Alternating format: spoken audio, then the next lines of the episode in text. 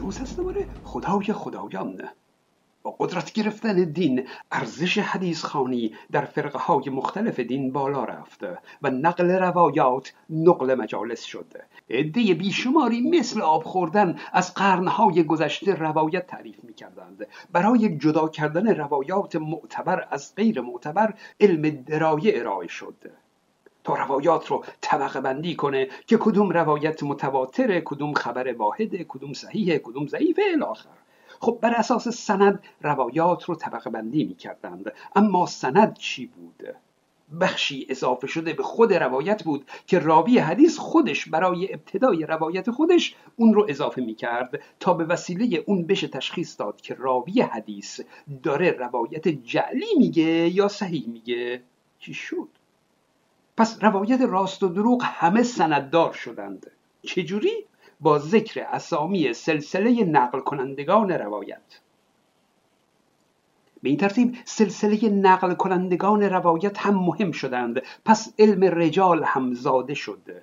علمی که به خود روایت کار نداره بلکه به اون لیست راویان روایت نگاه می‌کنه. تشخیص میده که اون افراد نقل کننده آیا از دروغگویان و جعل کنندگان روایت هستند یا از راستگویان؟ حالا اما علم رجال چطور تشخیص میده که اون اسامی به راستگویی معروف بودند یا نه؟ بر اساس یک سری روایات دیگه که اونها در کتابهایی به نام کتب رجال اومده. علکی که نیست. اونا ملاک صحیح یا ناصحیح بودن کل روایات نقل شده دیگه هستند. اما آیا اون روایات کتب رجال خودشون سند دارند؟ صحیح هستند؟ معتبرند؟ خیر اتفاقا اون روایات کتب رجال خودشون اصلا نه سند دارند نه صحیح هستند نه لیستشون کامله نه اعتباری دارند هیچی اما ملاک اعتبار تمام روایات دیگه هستند به به به این دین روایاتی که بر اساس اونها مراجع تقلید دین حکم مرگ صادر می کنند و دینداران عزیز از اون مراجع در این احکام اطاعت می کنند مثلا یک نمونه از روایت صحیح نقل شده از شیعیان است در خطبه فدک. برای این یک روایت یازده نفر واسط نقل شده. اینا میشن سند روایت. حالا اصلا معلوم نیست که مثلا احمد ابن قطان شیخ صدوق رو دیده که بهش این روایت رو گفته یا نه هر کدوم مال یک زمان و یک کشور مختلف بودن. معلوم نیست. بعد آخر سر اصل این روایت برمیگرده به فاطمه دختر امام حسین که او از فاطمه زهرا داستانی رو نقل کرده. اما آیا او مادر بزرگ خودش فاطمه زهرا رو اصلا دیده؟ خیر. چون موقع مرگ فاطمه زهرا خود امام حسین کودک هفت ساله بوده. یعنی آخر سر هم اگه همه این اسامی علکی درست باشن و همه راستگو باشن کسی داره جمله به جمله گفتگوهای داستان رو روایت می‌کنه که هنگام وقوع داستان اصلا به دنیا نیومده بوده. یعنی یا داره داستان رو علکی از خودش میگه یا او از کسی شنیده که اصلا معلوم نیست کی بوده. اما این شده یک روایت صحیح. در کتب اهل سنت یک مجموعه شامل شش کتاب روایات وجود داره که به کتب صحیح اهل سنت معروفه.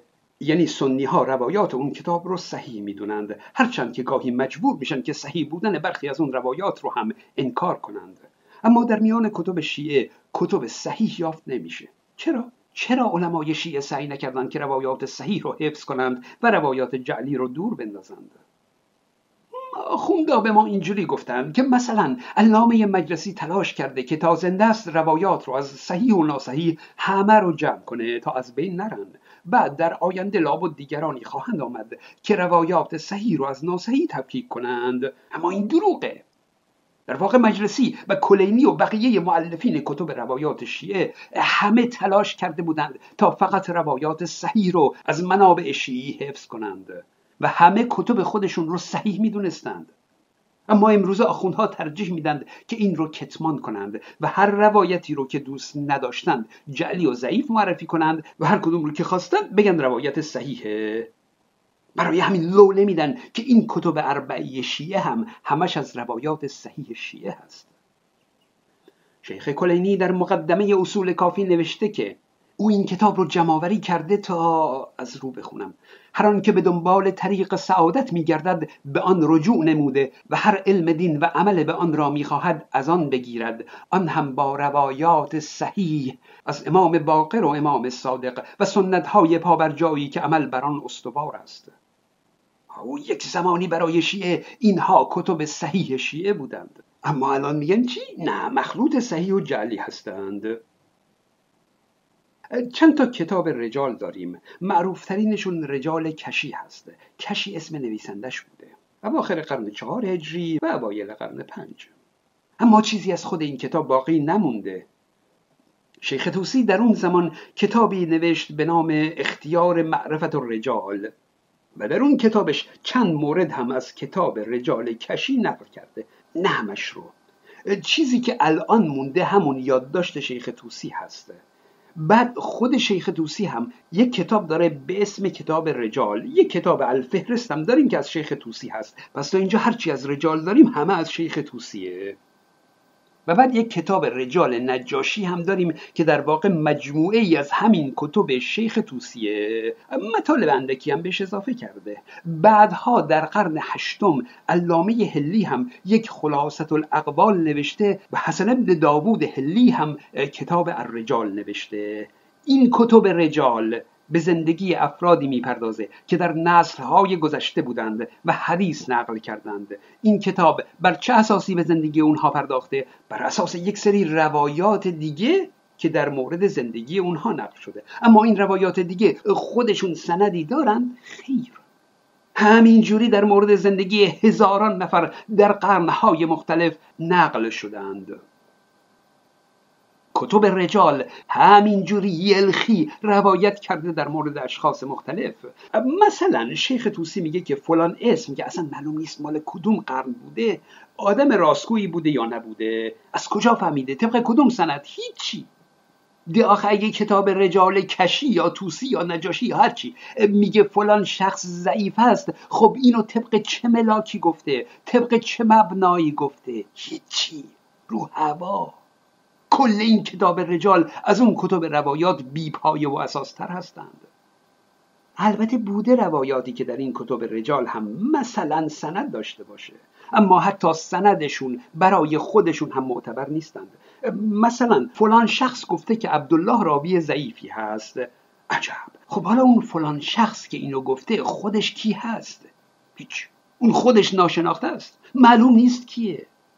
علاوه بر اون این کتب رجال هم پر از زد و نقیز هستند. یک نفر رو این بگه ضعیفه اون بگه مورد اعتماده.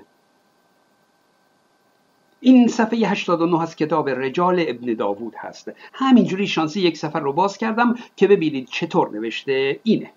بر اساس حروف با اسامی افراد رو مرتب کرده. نفر 592 راوی هست به نام داوود ابن فرقد.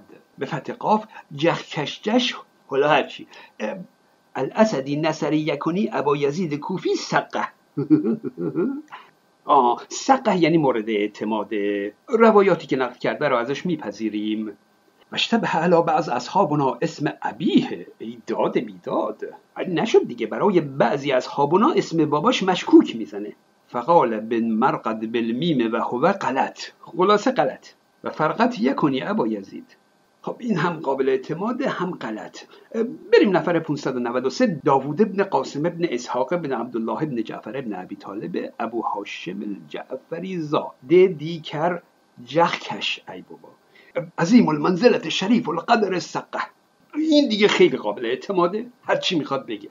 بعدی داوود ابن کثیر رقی جخ و سقت الشیخ بلکشی و ابن فضال. این مورد اعتماد شیخ توسی و کشی و ایناست. و تعن فیه نجاشی. اوه نشد. نجاشی بهش پوش ناموسی داده.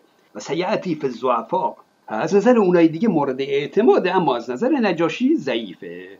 دیدید چقدر مستند و دقیق بود؟ اینه. این تحقیق از پژوهش های رجالی در سالنامه علمی اومده. بر کتاب رجال نجاشی تحقیق کرده. میگه می‌دانیم که موضوع کتاب رجال نجاشی معلفان شیعی است و قصد گردآوری و پرداختن به تمام راویان احادیث معصومان مد نظر نجاشی نبوده است.